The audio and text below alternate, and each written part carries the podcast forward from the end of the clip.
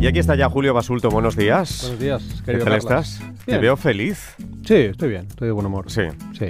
con la que está cayendo, ¿verdad? Sí, casi que es mejor no ver las noticias. Yo hace una semanita entera que no las veo.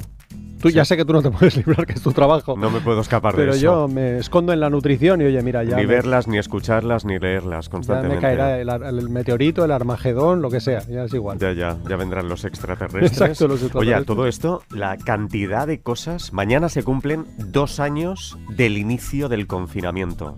Wow. 14 de marzo. ¿Cómo te acuerdas? Fue en 2020. ¿Cómo te acuerdas? ¿Cómo lo voy a acordar? Aparte, hace un año, o, o sea, mañana hará un año que hicimos el programa desde el CSIC. Ujú. Pero te digo una cosa, parece que haga 10 años. Por la cantidad de cosas que han Sí, ¿no? pasado. Sí, sí. no sé, el tiempo tiene otro sentido, tiene, no sé. Sí, sí, se mide de otra manera. Dos mide de años. otra manera, es Sí, verdad. Solo dos años, sí, sí. Solo dos años. Ya, ya, ya, ya. En fin. En fin. Bueno, ¿sabes que hace también mucho tiempo que no hablábamos con los oyentes? Es cierto. Bueno, ya hablamos cada semana, Sí. pero dedicar especialmente el programa enterito, o sea, todo el espacio a los oyentes hace, mira, desde el 16 de enero. Así que hemos decidido que sea hoy. ¿eh? Sí. No son dos años, pero Pero casi, bueno, porque además recibimos muchos correos, llamadas, bueno, 900-630-630 y 900-137-137, llamadas, pero también correos electrónicos que hemos recibido estas semanas. Pero antes, la patraña de la semana. Xavi. le ha saltado, le ha saltado el botón. ¿En serio? Qué fuerte. Lo tiene en la mano. Qué fuerte. La tecnología. Hay que cambiar ese botón. Hay que cambiar ese botón. Sí, sí. Bueno, leemos en un portal llamado Mothercare Mm. este titular. Las siete mejores ofertas de papillas cereales Julio Basulto para tu bebé. Y yo digo, ¿hay papillas de cereales con tu nombre? Bueno, yo ¿Tienes una empresa de papillas de Exacto, cereales? una empresa de papillas de cereales. Eh, ¿Vosotros qué queréis, no? Antonio y Xavi, que yo tengo una empresa de papillas o sea, de cereales para bebés, además, ¿eh? Eh, Bueno, a no ser que tengas una vida paralela. Claro, o que sea otro Julio Basulto, ¿no? No, no es otro Julio Basulto porque días después supimos que también han hecho lo mismo con Juan Revenga, ¿vale? Ajá. Las papillas Juan Revenga para tu bebé. Terrible. Eh, los he puesto a parir en Twitter, los he etiquetado, ¿vale? Y, eh, ¿Pero sigue ahí eso? Sigue ahí, sí, Sigue sigue, ahí. ahí. Eh, y estamos en ello, ¿vale? Pero bueno, quiero decir que por si alguien lo lee, que yo soy anti papillas de cereales para los bebés. O sea, un bebé, a partir de los aproximadamente seis meses, tenemos que ofrecerle más o menos lo mismo que come un adulto. Adaptado, por supuesto, con una textura para que no se asfixie, para que no sea tragante. Pero, salvo pocas excepciones, conviene que los bebés comen, coman con sus manos. La Comisión Europea habla de finger foods de alimentos que pueda comer con sus fingers, ¿no? Así que nada de papillas de cereales que suelen estar cargaditas de azúcar. Y oye, ya que hablamos de botones que fallan, déjame preguntar. Sí. sí, porque hace cuatro días que no puedo acceder a mi cuenta de Facebook. Ajá. Pusieron un requisito de Facebook Protect, ¿vale? Y, y tengo un amigo informático experto en el tema, dedicado en cuerpo y alma, y no hay manera. Ha escrito a Facebook con vídeos, con textos, explicando con capturas de pantalla cuál es el fallo, ¿vale? Y mm, aprovecho para decirlo en la radio, no por si alguien me da algún consejo, porque os aseguro que hay gente muy ducha en el tema que está, está al caso, ¿no? Sino por si hay alguien de Facebook escuchándonos, ¿vale? Mark Zuckerberg, por ejemplo. Por ejemplo, exactamente. Si Mark Zuckerberg se aburre, ¿no? Pues que sepa que Julio Basulto le envía un par de correos o tres Ajá. diciéndole, perdone, no puedo acceder a mi cuenta. Nada, ya está, no sé, en la papelera seguro. Seguramente, porque no seré el único ni el más importante. Pero hombre, me gustaría compartir en mi cuenta de Facebook, yo que sé, ayer salí en la contraportada del mundo. Pues estaría bien, estaría bonito, ¿no? Claro, Nada compartirlo. más. Gracias. En fin, a ver el botón, pregunta sana. Ahora sí, funciona. Funciona, milagro. Es que tiene unas manos que son pies. Pobre hombre. Bueno, Uno que me ha dicho. pregunta sana, pregunta sana. Venga. La semana pasada preguntábamos si permite la Comisión Europea atribuir beneficios para la salud a la kombucha. Ujú.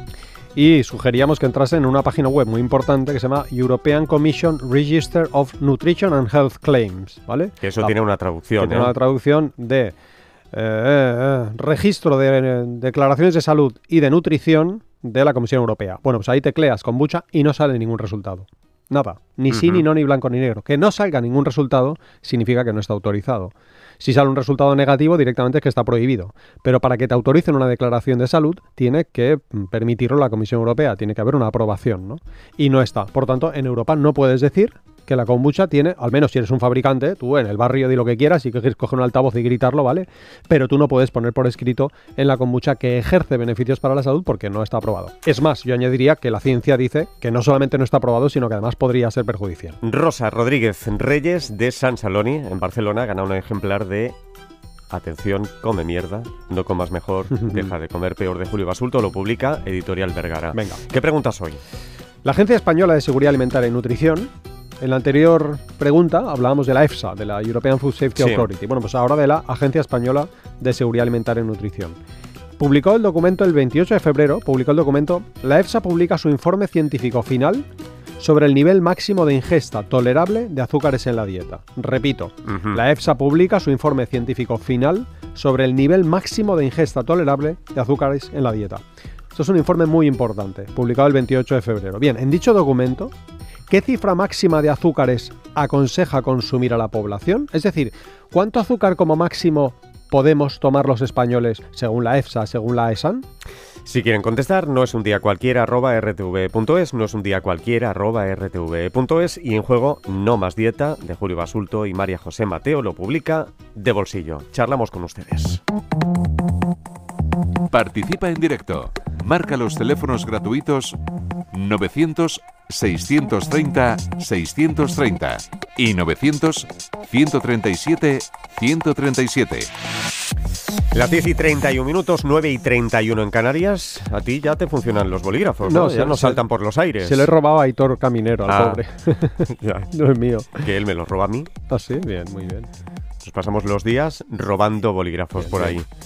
Venga. Bueno, empezamos en Huelva. María, buenos días. Hola, buenos días. Adelante, María.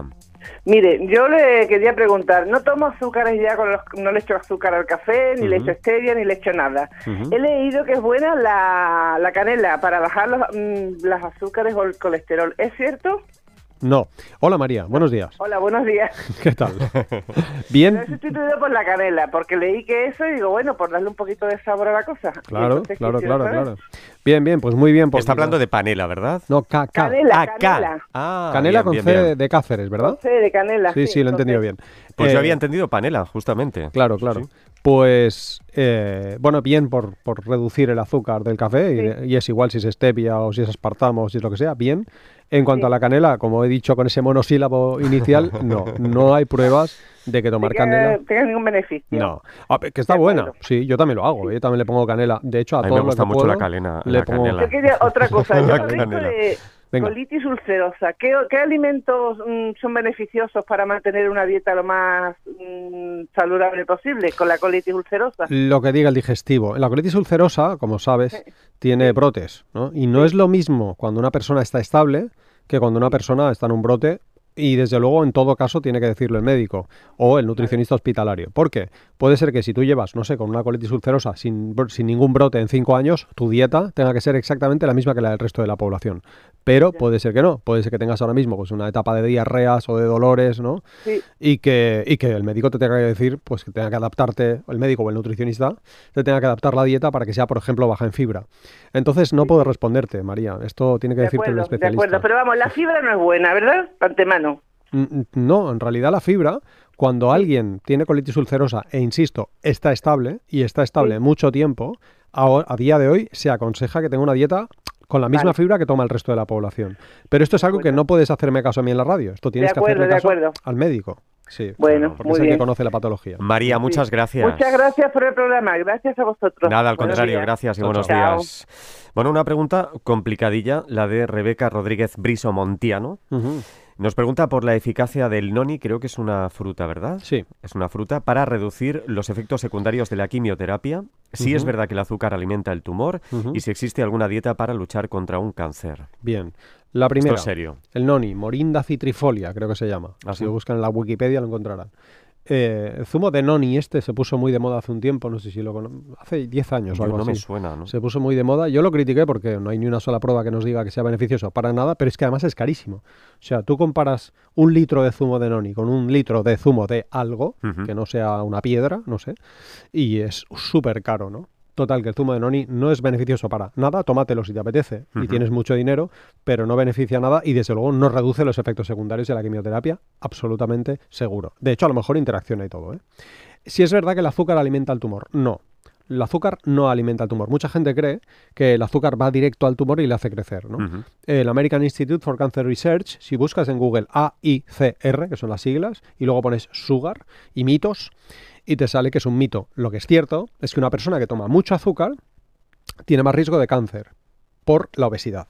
Pero no es que el cáncer se alimente del azúcar, sino que al tomar mucho azúcar tienes más riesgo a escala poblacional, se entiende, de obesidad y una mayor prevalencia de obesidad a escala poblacional aumenta con las grandes cifras eh, las posibilidades de padecer un cáncer. Y por último, ¿existe alguna dieta que ayude a luchar contra un cáncer? Complicada pregunta. Desde luego la dieta no va a curar el cáncer, ¿vale? No va a curarlo.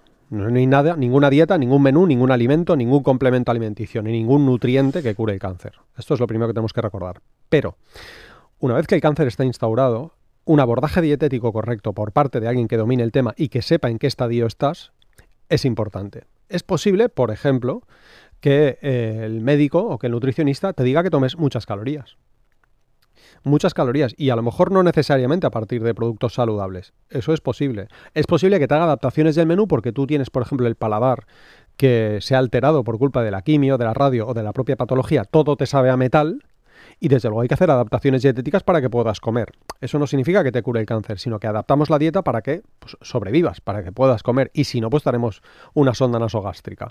Por cierto, que nadie interprete que yo estoy diciendo que todas las personas con cáncer tienen que tener una dieta hipercalórica y con co- productos malsanos. No, lo que digo es que no te sorprenda si en ciertos momentos.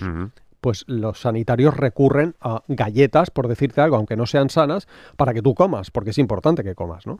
Esa es la respuesta. En Barcelona, Juan, buenos días. Hola, buenos días. Buenos días, Juan. Hola. Eh, a ver, mi pregunta sería respecto, por ejemplo, a lo que son las legumbres en concreto. Eh, si son igual de realmente sanas las que están en, en pote de cristal que venden en supermercados que las que las secas que tienes que hacerlas. Luego, el pote de cristal que me compro eh, pone que tiene, yo no- luego ya no ya no le añado sal, Ujú. pero pone que pone que tiene 0,80 gramos por, por sal cada 100 gramos si esa cantidad es mucho o poco. Y la última, eh, que siempre oigo que para conseguir la proteína completa, eh, siempre es típico oír las lentejas con arroz. Pero, por ejemplo, ¿tiene que ser con arroz específico o puede o también sirve si coges un trozo de pan? Bien. Gracias. A ti, Juan, y gracias por llamar. Bueno, la primera pregunta. Las lentejas de bote eh, tienen, como tú has dicho, 0,8, 0,7 de sal, ¿no? Eh, y sabes que el Ministerio de Sanidad nos dice que cualquier producto con más de 1,2 gramos de sal por 100 gramos es un producto con mucha sal. Claro, eso tiene menos de 1,2, tiene 0,8, ¿no? Eh, tiene sal, es cierto, pero tampoco es que tenga mucha sal. ¿Puedes añadirle sal? Hasta Sí, 1,2, ¿no? ¿Se- ¿Sería? eso es. A partir de 1,2 considera el Ministerio de Sanidad que es mucha sal. Yo suelo redondearlo a 1 para que nos, para que, no sé, para que sea más fácil, sí, ¿no? Pero bueno, pero más o menos, ¿no? Total que no, que las legumbres de bote 0,8 no es, el pote no es que tenga entonces Claro, entonces a mí me parece un producto saludable. No hace falta lavarlas. No te las, te las puedes comer directamente del bote, que no pasa nada. Que, que está mejor si las salteas, tal. Y si, si te da manía, pues mira, cuélalas si quieres. Pero es que no hace falta. Es- ese Ya, producto es un producto. van los nutrientes, supongo. Y, sí, sí. Exactamente, entonces to- to- totalmente seguro. Voy con la última pregunta y ahora vamos a la del medio. La última pregunta preguntaba si es necesario combinar la- Sí, el arroz. oigo con arroz, pero arroz, arroz. A ver, me gusta el arroz, pero si un día quiero pan, serviría. Claro, eh, es que no hace falta ni con arroz, ni con pan, ni con un- ningún otro grano. Esa teoría de que hay que combinar los aminoácidos de las legumbres con, las, con los aminoácidos de los cereales, ¿no? No, Seguro que las has escuchado, que las legumbres son deficitarias en metionina y los cereales son deficitarios en lisina, No, un sí aminoácido que- sí esencial. sé que es durante el día, en el fondo. Ah, Es que no hay que hacer caso, quiero decir, es que no, no hay que hacer nada. O sea, es, es como que es muy improbable que una persona mm, le falten aminoácidos, incluso siendo vegana, ¿eh? le falten aminoácidos si más o menos a lo largo de la semana va comiendo una comida mínimamente variada dentro de una oferta de, dietos- de, de alimentos saludables. ¿no? Entonces es mejor que no lo pienses, que si quieres combinarlo, bien, pero que no es imprescindible, de verdad. No, sí, pero solo por saber si en una comida en concreto quisiera la proteína completa, serviría el pan tanto como el arroz. Sí, es lo- la respuesta lo- es sí, pero no hace falta. O sea, que no hace falta tomar la proteína completa. Eso es como, mira, por ejemplo, se aconseja tomar 80 miligramos de vitamina C al día, ¿vale? Eso son las recomendaciones. Y si hoy no tomo nada de vitamina C, ¿qué va a pasar? Nada, no pasa nada. Mañana ya tomarás, es una media poblacional. No es obligatorio estar todo el día, porque es que si no deberíamos ir con una tabla de composición de alimentos de 500 páginas mirando todo el día los nutrientes. Claro. No puede ser, no, es- no es tan complicado, ¿no? Entonces la Por ejemplo, pregunta... Los garbanzos sí que tienen ya la proteína en sí, ya la completa, los garbanzos. Sí, sí, es que es que no nos falta proteína, Juan, es que ese es el tema, es que es mejor no pensar en proteína. Porque Y, y entonces al final la primera me has dicho que sí que realmente son igual de sanas las que venden en pote como Sí. las, las antiguas de las abuelas. Hom- hombre, seguramente, claro, tiene menos sal, porque esas de bote para que se conserven llevan un poco de sal, ¿no? Y total que, que igual igual, ¿no? Seguramente es mejor que bueno, seguramente no, es mejor que tú lo hagas en casa, pero hombre, tampoco no, no es un alimento malsano y de hecho es mucho mejor que cualquier otra opción. Habías preguntado algo más y no recuerdo ahora, Sí. perdona, Juan. No, era solo la, era pero de, era de otro alimento. Que el plátano, yo siempre oigo que dice que tiene mucha fibra, que es muy bueno, a mí me encanta, yo tomo un plátano al día. Yo también tengo un poco de estreñimiento. Y siempre yo también quiero estriñe. Entonces yo no sé si la fibra que tiene, no sé si tiene fibra o no, pero si, si, si o no. No estriñe el plátano, ni el plátano ni ninguna otra fruta. Ya está, esa es la respuesta.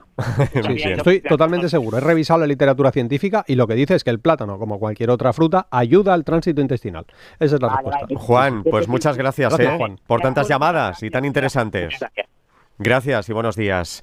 Otro correo electrónico, en este caso Carmen Camuñas, nos pregunta si algún día podemos hacer un espacio desmontando los mitos sobre los beneficios de los antioxidantes para la vista, que muchos oftalmólogos recomiendan. Julio. Pues le diría que, primero, gracias. Segundo, que el 28 de marzo de 2021, lo digo porque lo he revisado, pues hablamos de ello aquí, justamente en este espacio. Sí. Contamos con mi hermana, Merche Basulto, Mercedes Basulto, que es óptico-optometrista. Y ella publicó en la edición de enero de 2021 de Gaceta de Optometría y Óptica Oftálmica, una revista científica profesional y oficial del Consejo General de Colegios y Ópticos Optometristas, publicó un artículo titulado Visión y, Nutrición desmontando mitos. Visión y nutrición desmontando mitos. Bien, pues en ese artículo indicó y justificó científicamente que no hay pruebas de que los antioxidantes en forma de pastillas ejerzan, y ni tampoco por el hecho de tomarte mucha cantidad de tomate con licopeno, ni nada de eso, ejerza claros beneficios sobre la visión. Así que lo mejor es, pues no pensar en ello y no Qué tomarlo. estupendo. En Zaragoza, Rosa, buenos días. Hola, buenos días. Adelante, Rosa. Bueno, pues eh, lo primero encantada de hablar con vosotros porque, bueno, estoy todo el día to- pensando en que a ver si me cogen, a ver si me cogen. Qué bien, qué bien. Pues ha tenido suerte porque me dice Aitor que tenemos tropecientas mil llamadas. Bueno, pues seré breve. Gracias. Bueno, eh, yo después de oír tantas pre- eh, tantas preguntas tan interesantes, casi me parece una banalidad. Nada, nada, Nada, nada. para Para estamos. mí es importante. Bueno, tengo una nieta de nueve años que pesa 24 kilos, entonces me parece que está excesivamente delgada. Los de alrededor decimos, ¡ay, qué delgadita está mi nieta! Bueno, tal. Entonces, la niña está sana, la niña juega, la niña ríe, es muy activa, pero yo la veo excesivamente delgada. Esa es una pregunta. Y la segunda, bueno, yo soy de pelo y uñas y tal muy débiles. Entonces me han hablado del silicio y yo le pregunto, a ver, ¿es, mm, ¿es recomendable tomarlo o, o vamos, o no hace nada? Esas, esas eran mis preguntas.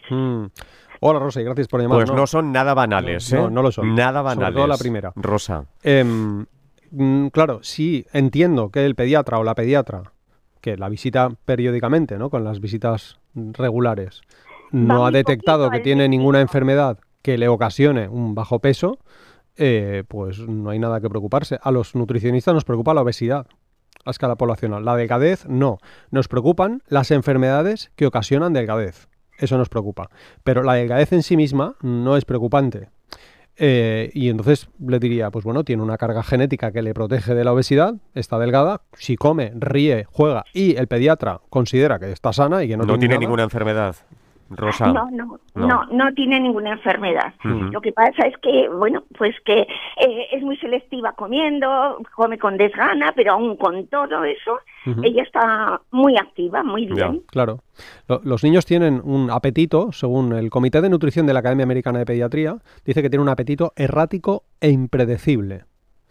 Así como los adultos somos bastante homogéneos con respecto a las calorías que tomamos, los niños no. Hay niños que toman muy pocas calorías y que rinden la mar de bien, y niños que comen el doble, pero literalmente el doble, ¿eh? el doble, y no por eso tienen más peso y rinden igual de bien. Entonces es mejor, pues eso, no fijarse en cuánto come, sino sobre todo en lo que come. Y no por el hecho de que le vayamos a obligar, no, no, sino que pongamos a su alrededor una oferta de alimentos saludables. Lo explico porque en, mucho ca- en muchos casos los niños con delgadez constitucional, que parece el caso de su nieta, ¿no?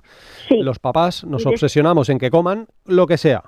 Y les acabamos dando bollería más a menudo de lo que deberían, postre postres lácteos azucarados más a menudo. Que además sabemos que van a engordar, ¿no? Y a largo plazo, pues o bien engordan o bien tienen lo que se llama la obesidad con normopeso. Es decir, alguien que tiene normopeso, pero que tiene un montón de grasa acumulada en su cuerpo, lo cual a largo plazo es peligroso. Eso es todo lo que diría. Y en cuanto al silicio, es fácil. No hay pruebas de que el silicio mejore la salud de las uñas o de la piel. Esa es la respuesta. Rosa. Bueno, pues muchísimas gracias. Le ¿eh? hemos sido útiles. Muchísimo, muchísimo. Nos alegramos entonces. Gracias. Rosa, muchas gracias. Un beso muy fuerte. Seguiré escuchándoles. Muy bien. Muchas gracias, Rosa. Un abrazo. Gracias, Hasta gracias y hasta luego. otra. Adiós. Chao, chao. Muchas gracias. Adiós. Veronique Az Ujú. pregunta por la cantidad de vitamina B12 en huevos, queso y yogur. Julio. Bien. Por supuesto, no me sé de memoria la cantidad de B12 que tienen los huevos, el queso o el yogur. Podría hacer uno, a ojímetro podría hacerlo, pero tampoco tiene mucho sentido porque no vas a estar todo el rato mirando los microgramos que tiene y pesando a la vez, por cierto, cada, cada huevo que te tomes para ver cuántos microgramos te estás Claro, es que tomando. no. Pero sí que tengo una respuesta a, la- a lo que yo creo que nos quiere preguntar. Normalmente las personas ovolacto-vegetarianas eh, piensan, si tomo una suficiente cantidad de leche y huevos, no necesitaré tomarme el suplemento de vitamina B12. ¿vale? Todos sabemos que un vegano es una persona que no toma ningún producto de origen animal y por tanto seguro que tiene que tomar B12. Bien, pues hace unos 10 años Roman Paulak, un investigador, cambió el rumbo de las recomendaciones que estábamos dando con respecto a la B12. Porque recomendábamos solo dar B12 a las personas veganas y desde entonces se constató que mm, prácticamente todos los ovolacto vegetarianos también tenían deficiencia de B12. Así que la recomendación de tomar suplementos de B12 se aplica tanto a veganos como a ovolacto vegetarianos. Por tanto, no le diría cuánta cantidad de B12 tienen porque no es necesario. Conviene que tome el suplemento de B12 si es vegetariana. Esa es la Estupendo. En Barcelona, Marta, buenos días. Hola, ¿Qué tal? Buen día, Marta. casi no, casi no me lo creo. Bueno, a ver, mi llamada es, bueno, tengo mm, muchas cosas, pero la importante es la del agua. Eh, yo, yo bebo agua de garrafa de, de plástico y oigo, no sé si voy mal, que, que no es bueno, vaya. Y tengo más cosas. Compré tu libro Ajá. aquí en. Barcelona, en una librería que se llama Pleiade, que en el mismo momento que yo compraba, compraban otro. Bien. ¿Qué libro, ¿En por cierto? serio, Porque eh? tengo unos cuantos. El último, entiendo, Marta. Hombre, claro. Ah, vale, el- vale. El, el, el precioso, además es buenísimo. ¿A que sí? Pero lo cogió sin preguntar, ¿no? tienes- hay que tener seguridad en uno mismo, ¿eh? Para poner este nombre y la tienes. Gracias, gracias. Sí. Eh, Sí, Eres desde un- luego. Oye, eres un mandón, pero me gustas. He, he ido cogiendo Critique, critique. ca- casi todo, casi todo lo que Vamos a aprovechar, vamos a criticar. Sí, No, no critico. En realidad eres mandón, pero tienes una forma de mandar que al final lo haces. no Pues gracias, mal. un honor. Yo creo que en realidad como padre tengo que decirle que soy bastante, decirte, ¿no? Te puedo llamar de tú, Marta. Soy un tipo Claro, bastante negligente. No soy, Yo también te lo hago a ti. no soy ni indulgente, soy negligente directamente. Pero No, bueno, no sigue, perdona. bien. Me decías lo del agua tu, en primer tu lugar. seguridad, perdona, tu seguridad hace que todo funcione, lo Bien. que digas. Aleluya, pues eso gracias. es importante. Eso es Sí, yo me lo importante. creo, lo que digo, eso es verdad. No, no, claro que te lo puedes creer, Sí, por eso lo haces. Sí, sí, sí. Pues nada, nada, Bueno, pues felicidades por tu libro, Pues que me gusta. No solo lo tengo hace un día y medio. Ajá. Lo bueno es que te digo, lo compraba yo y lo compraba otra persona. Y dice, muchas gracias. Y dices, esto van- vais a vender un mogollón, porque en serio, ¿eh? Además es barato, 18 euros. Sí, sí, es verdad. A ver. ¿hemos pagado a esta oyente para que haga esto? Es cierto, ¿o ¿Cómo es va esto? ¿Qué, Hemos pagado una paella. Que si la hemos ¿Pero pagado. ¿Qué, estás- qué me estás diciendo? Que está haciendo publicidad, digo. Que parece que la hayamos pagado Hemos- para que diga hemos- estas cosas. Hemos pagado una paella, Marta. La gente no lo sabe, Es la pero... primera vez, perdona, es la primera vez que llamo. Que siempre que es broma. ninguna radio. Es broma. A ver, pues Marta. vamos a la pregunta. La pregunta. yo muchas cosas que hacer. Sí, Bueno, que es broma, es broma. Pero la verdad es que eres un tipo valioso, mira. Gracias, gracias. Bueno, me preguntabas por... dejé de beber, creí que me costaría, mira, me ha costado. Ah, Bueno, bien. me ha costado un poco, pero Bien. lo he hecho. Bravo, bravo. Pues nos preguntabas por el agua de botella, ¿es así? ¿Lo he entendido Sí. bien? Bueno, pues Sí. alguien te ha dicho que es mala, ¿verdad? La, la de botella de plástico. ¿Por qué es Sí. mala? Pues no, no es No mala. sé, porque me bebo plástico. No, hombre, no, eso no es verdad. Sí, estaría prohibido. Es decir, si realmente migrase una cantidad peligrosa de plástico mm, al agua, te aseguro que inmediatamente las autoridades sanitarias lo prohibirían, porque detrás de, la- de estas autorizaciones no hay gente fumando puros y pensando vamos a matar a la gente, te lo aseguro. Hay Hombre, gente no, que se puede tampoco, equivocar, pero- pero... yo que conozco unos cuantos, te aseguro que son gente que vive en, en sitios bastante humildes, ¿eh? que no van con un Mercedes por la calle. No, no, Entonces- yo no soy de ese estilo, mm, ni de humilde, ni... Bueno, más Claro. bien estoy en, en la otra parte. Bien, bien, pues Pero la- te digo una cosa, Sí. se oye algo, ¿eh? De esto del plástico. Sí, hombre, claro, se- oírse se oye de todo, quiero decir. O sea, tú puedes escuchar a alguien que te diga que beberse la orina. Bueno, es- yo te escucho a ti y ya está, sigo bebiéndola. Claro, total, que no es malo tomar agua de botella, no es malo, pero hombre, Vale. es más ecológico y es más barato y es más sostenible beber agua del grifo, sobre todo en España que No, es potable. esa nunca la- es imposible beber agua del grifo en Barcelona, pero sí es muy mala. No, yo he vivido 42 años en Barcelona y de hecho, A lo mejor en la zona donde vive. Marta, Yo vivo, yo vivo en el Turopar. pues a Mm. lo mejor en esa zona, vete tú a saber. no sé, No yo sé sé. que uno se puede acostumbrar, es decir, uno se acostumbra al sabor del café, al sabor de la cerveza, al sabor del champán, que al principio te sabor del- parecía... Del, cloro también. Sí, te aseguro que te acostumbras al sabor del cloro. En todo caso, puedes No, dejar me he una jarra abierta, No, no, Marta. No, no, no. Si lo dejas- aguanto ni, ni en piscinas cerradas, no. tengo Debo de tener alergia, no sé. No, no, pero no la quiero, eh, bus. Ajá, ajá. No, Bueno, no, pues no. eso, El agua que- de Barcelona es intomable. A mí me días- encanta el agua de Barcelona, de hecho. Yo también la tomo, ¿eh? Sí, sí, yo la Pero tomo. no sé, a lo mejor es mi zona. yo cada no vez que voy a un sitio pido agua ¿Tú del grifo, ¿Dónde siempre. vives tú? ¿Dónde vives de Barcelona? Bueno, no quiero dar muchas pistas, pero No, perdona, la, la zona, no me des nada. a Champla, a Champla. En. Sánchez. Sí, sí, ya. Ya no digo derecho o izquierdo. No, no, me da lo mismo, pero yo vivo, ya sabes, en el Turo Park, que, que no es tampoco, es un poco el ensanche, ¿no? Depende de cómo se Sí, mire. sí, no lo sé. Y es más mala que mala, Bueno, en ¿eh? a lo mejor la mía también es mala y ya me he acostumbrado, no lo sé. Tú porque eres tú, porque eres muy bueno. En fin, Marta, muchas Bueno, gracias. Muchísimas, muchísimas gracias por escucharme. y Gracias por la llamada. ¿eh? Gracias. Hasta la abrazo. próxima. A este, a este chico que vale un montón, ¿eh? A sus pies. Gracias, gracias y hasta otra. Hasta pronto. Adiós. Chao, chao. José Antonio Ortega, desde Vizcaya, nos dice en su correo, dice, mi doctora de familia me ha recetado Videsil por padecer escasez de vitamina D. Debo tomar- tomarlo cada 15 días. Y pregunta si existe algún tipo de vida saludable para tener un buen nivel de vitamina D y los alimentos que pueden ayudar. Vale. En primer lugar, si el médico le ha recetado vitamina D, es porque tiene deficiencia de vitamina D. Cuando hay deficiencia de vitamina D, mm, la dieta no lo revierte. Es decir, no vas a solucionar esa deficiencia tomando muchos alimentos ricos en vitamina D, pero tampoco lo va a hacer tomar el sol. La ruta fisiológica de la vitamina D, la, la vitamina D es curiosa porque podemos comerla, pero podemos sintetizarla. Si expones tu piel con frecuencia y moderación, se entiende, ¿eh? no como para contraer un cáncer de piel. Si expones tu piel con frecuencia y con moderación a los rayos ultravioleta del sol, es decir, al sol, tu cuerpo sintetiza vitamina D. Bueno, pues esta es la ruta fisiológica de la vitamina D. Es decir, cuando comemos alimentos con vitamina D, no estamos utilizando la carretera principal que nos da la vitamina D. Bueno, entonces mi consejo es, una vez que está instaurada la deficiencia, recurrir, por supuesto, a lo que ha dicho el médico, los suplementos de vitamina D. Perfecto. Para prevenir en un futuro otras posibles deficiencias, conviene exponerse con frecuencia y con moderación, unos 10-15 minutos al día, un par o tres veces por semana es suficiente, al menos en personas de piel blanca, ¿no? Y no, por supuesto, en las horas centrales del sol en verano pues es suficiente para sintetizar suficiente vitamina D.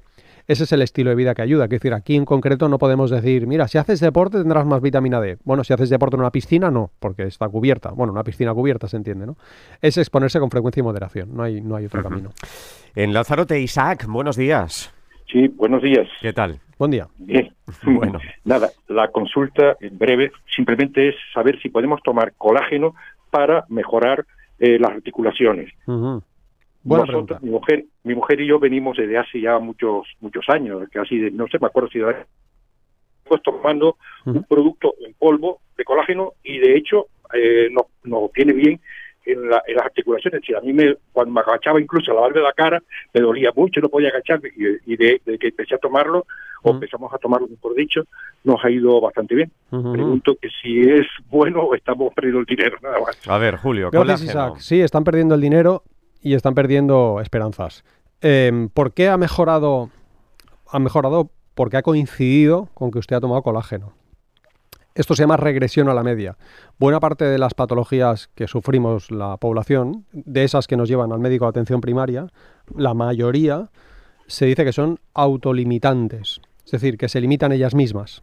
Con el tiempo mejoran, ¿vale? Claro, ha coincidido con, que has tomado el colágeno y piensas que es por el colágeno, pero en ciencia, como puedes imaginar, Isaac, no funciona así. Tenemos que coger pues un grupo de población, dividirlo en dos partes, a uno le doy placebo, es decir, algo que parece colágeno pero no lo es, y a otro le doy colágeno, Sí. sin que ni siquiera el investigador sepa a quién, a qué grupo le está dando el colágeno. Esto cuando se ha hecho, se ha constatado que no hay mejoras ni en el dolor, ni desde luego en la salud de las articulaciones, hasta el punto de que está prohibido atribuir al colágeno mejoras para la salud articular por parte de la Comisión Europea.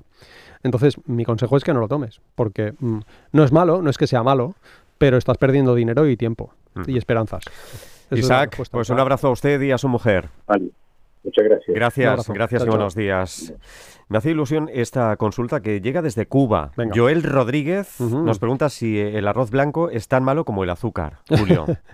Sí, es una pregunta que hace mucha gente, es curioso. sí, ¿eh? es verdad. Sí, el arroz blanco no es azúcar. Quiero decir, ¿qué porcentaje de azúcar tiene el arroz blanco? ¿no? Un porcentaje muy pequeño. No es arroz integral, estamos de acuerdo. Es mucho mejor tomar arroz integral, seguro. Pero no es azúcar. ¿Qué pasa con los estudios que observan que la gente... eh, ¿Qué pasa con los estudios que observan gente que toma mucha cantidad de refinados? ¿Vale? Mucho arroz blanco, mucha pasta blanca, mucha harina blanca, pues que claro, tienen más riesgo de mortalidad. Pero esto es un riesgo poblacional, ¿no? Eh, ¿Es exactamente porque toman arroz blanco? Bueno, la gente que toma arroz blanco, pan mm, blanco y pasta blanca es distinta a la gente que toma pan integral, arroz integral, pasta integral. Entonces, quizá no es solo eso. Cuando se criban los estudios, observamos que quien toma integral tiene mejor salud. Es cierto, ¿no? Y podemos estar seguros de que tomar integral es beneficioso. Ahora bien, de ahí a decir que el arroz blanco es veneno o que es igual que el azúcar, pues no es exacto. Yo diría que es como, se me ocurrió en una entrevista mm, responder la diferencia entre alimentos sanos, inocuos y seguros, que no es lo mismo, y Raquel Alcolea, la periodista, me añadió un detalle que yo creo que viene bastante bien aquí. Ella dice, hay alimentos que tienen un efecto neutro sobre la salud, pero a largo plazo pueden ser perjudiciales, como por ejemplo podría ser el arroz blanco. Y la metáfora que me puso ella fue, imagínate que tú estás con tu hijo, pero no le haces caso. Estás, pero mientras que él te habla miras el móvil, ¿vale? Eso no es, no estás gritando a tu hijo, no estás pegando, no es un alimento malsano, ¿no? Si siguiésemos con la metáfora, pero no le estás dando salud, ¿no? Eso pasa con los refinados. No es que sean malos, no es gritar a un niño, no es pegarle a un niño, pero no le estás dando los nutrientes que necesita, no estás cuidándolo. Entonces, a largo plazo es mejor no tomar arroz blanco, pero hombre, por un día que no hagas caso a tu hijo tampoco pasa. Se entiende. Venga. En Bilbao, Isabel, buenos días. Buenos días. Adelante. Encantada de hablar con vosotros. Igualmente. Muchas gracias, bueno, igual. mira, una pregunta. Eh, yo tengo, bueno, es mi hermana la que tiene, que tiene el azúcar siempre un poco alta, la glucosa, Ajá. y le han dicho que, que el pimentón es malo para ello. Ella le suele gustar echar a las, bueno, todos echamos pimentón. ¿Es malo realmente para la glucosa? No lo sé. No. No lo sé. Si me hubieses preguntado lo contrario, si me hubieses preguntado, ¿es bueno tomar pimentón para la glucosa? Te hubiese dicho, "Sí, no, no es bueno. Es decir, no, no ayuda al control de la glucosa. No es bueno. Esto, por ejemplo, a, la, a la canela, no sé si la has escuchado alguna vez. Sí, sí, lo he escuchado, lo he escuchado hoy, sí, porque lo que, estoy oyendo. que dicen que la canela regula la glucemia. ¿Esto lo has escuchado alguna vez? Sí, sí. Esto, es, esto es mentira. Sí, esto lo acabo de oír, que es mentira. no es verdad, ¿no? Sería muy fácil, ¿no? En vez de tomarte el antidiabético oral, voy a poner canela, ¿no? Pero no Sí. funciona así, ¿no? Pero claro, tú me estás preguntando, ¿es malo tomar pimentón? Claro, ahí me pillas que no sé responderte. Debería mirarlo y no puedo. Pues lo buscamos. La semana que viene A lo ver si la semana lo- que viene lo podemos digo. resolverlo. Lo siento. Vale. Isabel, acuerdo, muchas y- y algún- gracias. perdón, Sí. ¿algún alimento que re- realmente reduzca un poquito la, la azúcar, o sea, que sea beneficioso para reducirla? Sí, bueno, no un alimento en concreto, sino un patrón de alimentación que incluya o que se base en alimentos de origen vegetal poco procesados. Por ejemplo, yo tengo delante, ¿qué tengo delante? Carlas Mesa. Eso, ¿Qué es esto? frutos secos. Frutos secos, sin sal, sin azúcar. tostados. Estaba mirando ¿eh? si eran varios y sí, son varios, ¿no? Sí, es como una mezcla de frutos secos que mezcla, yo siempre sí, sí, encima para cuando frutos tengo hambre. ¿Esto ayuda al control de la glucemia? Sí, pero no es exactamente la avellana ni la nuez, sino en general los frutos secos. Lo mismo con las legumbres, lo mismo con los granos integrales, lo mismo con las frutas y las verduras. Pero, pero no un alimento en concreto, sino Sí, una dieta una basada en... Eso ayuda. No sé si respondo a la duda, Isabel. Vale, de acuerdo. de acuerdo, Estupendo. gracias, pues muchas gracias, Isabel. Gracias por la agur, ¿eh? confianza. Agur, gracias. Gracias y buenos días, Agur. Ya para finalizar, Amparo Pérez nos pregunta si son ciertas las muchas bondades que se atribuyen a las trufas. Julio Basulto. A las trufas setas, ¿se entiende? Bueno, claro. Sí. No, no, es que hay mucha gente que piensa que el chocolate negro es bueno para la Ya, ya, ya. ¿Sí o no? Entonces, claro, ahí hay que matizar, sí. Sí, no las trufas que nos encontramos como postre en algunos Eso es. restaurantes, ¿no? Claro, claro, porque son carísimas las trufas, ¿no? Y entonces, claro, ya que son caras, de paso vamos a pensar si son sanas, ¿no? Claro. Y no, no lo son. Bueno, a ver, no son malsanas, pero no son sanadoras. Esa es la respuesta. Ya está, nada más. Que no... Dice Xavi que es un experto en bullets. Sí, es verdad. En setas. Xavi, ¿qué opinas, que son Xavi? más caras las de bullets. Las trufas de bullets. Ah, sí. sí. De setas. ¿Has cogido alguna vez trufas, Xavi? No, No, no. Eso es los cerdos. Nivel, ¿no? Lo hacen los cerdos, ¿no? ¿Eso? ¿Los que buscan? Ah, está prohibido. Ah, está prohibido. Ah, con Fíjate perros. sabe el con tío, perros. Mira si sabe. ¿eh? Qué crack. En fin, Julio Basulto, cuídate mucho. Gracias, guapo. Hasta la semana que viene. Un besazo. Nosotros nos vamos, boletín informativo y después Dulce Pontes. Hasta ahora.